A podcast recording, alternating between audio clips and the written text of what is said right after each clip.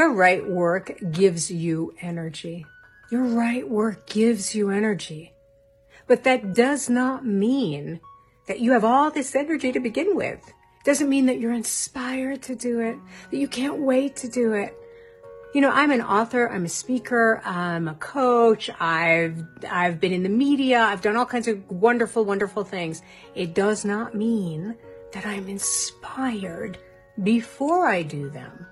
I can't even tell you how many times I have taught a class and before I teach the class, I'm thinking, oh my God, I don't know if I can do this. I'm scared. I don't have the energy. I'm tired. But when I show up for what's right, it gives me energy.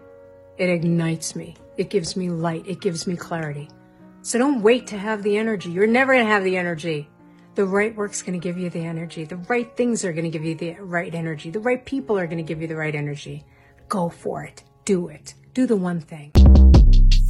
Shortcast Club